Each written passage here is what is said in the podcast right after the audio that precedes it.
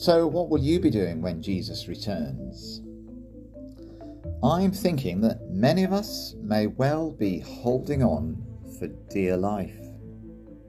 For many, carrying on following Jesus will be hard, so holding on by the tips of our fingers. But surely not, Paul, we may say. It won't be that bad, will it? Where we live right now, the challenges of following Jesus may not be that apparent, and certainly not that severe. But in northern Nigeria, it's not so comfortable. In Colombia, it's not so safe. And in India, the government planned to eradicate any vestige of church.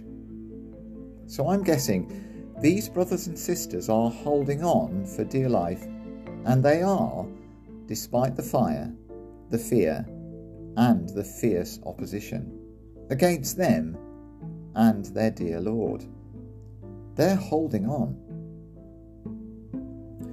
When I hear about these brothers and sisters, it's right how Eugene Peterson interprets Matthew 10.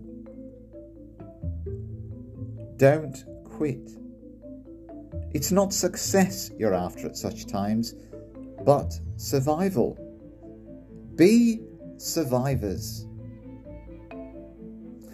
So much of our Western Christianity gives the impression that with Jesus, we can win.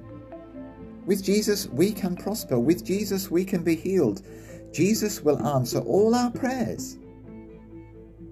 But I'm not sure it's that simple or that helpful. Because it's certainly not like that in the places I mentioned earlier.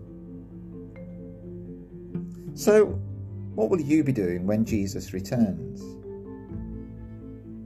Things are really going to hot up before that event.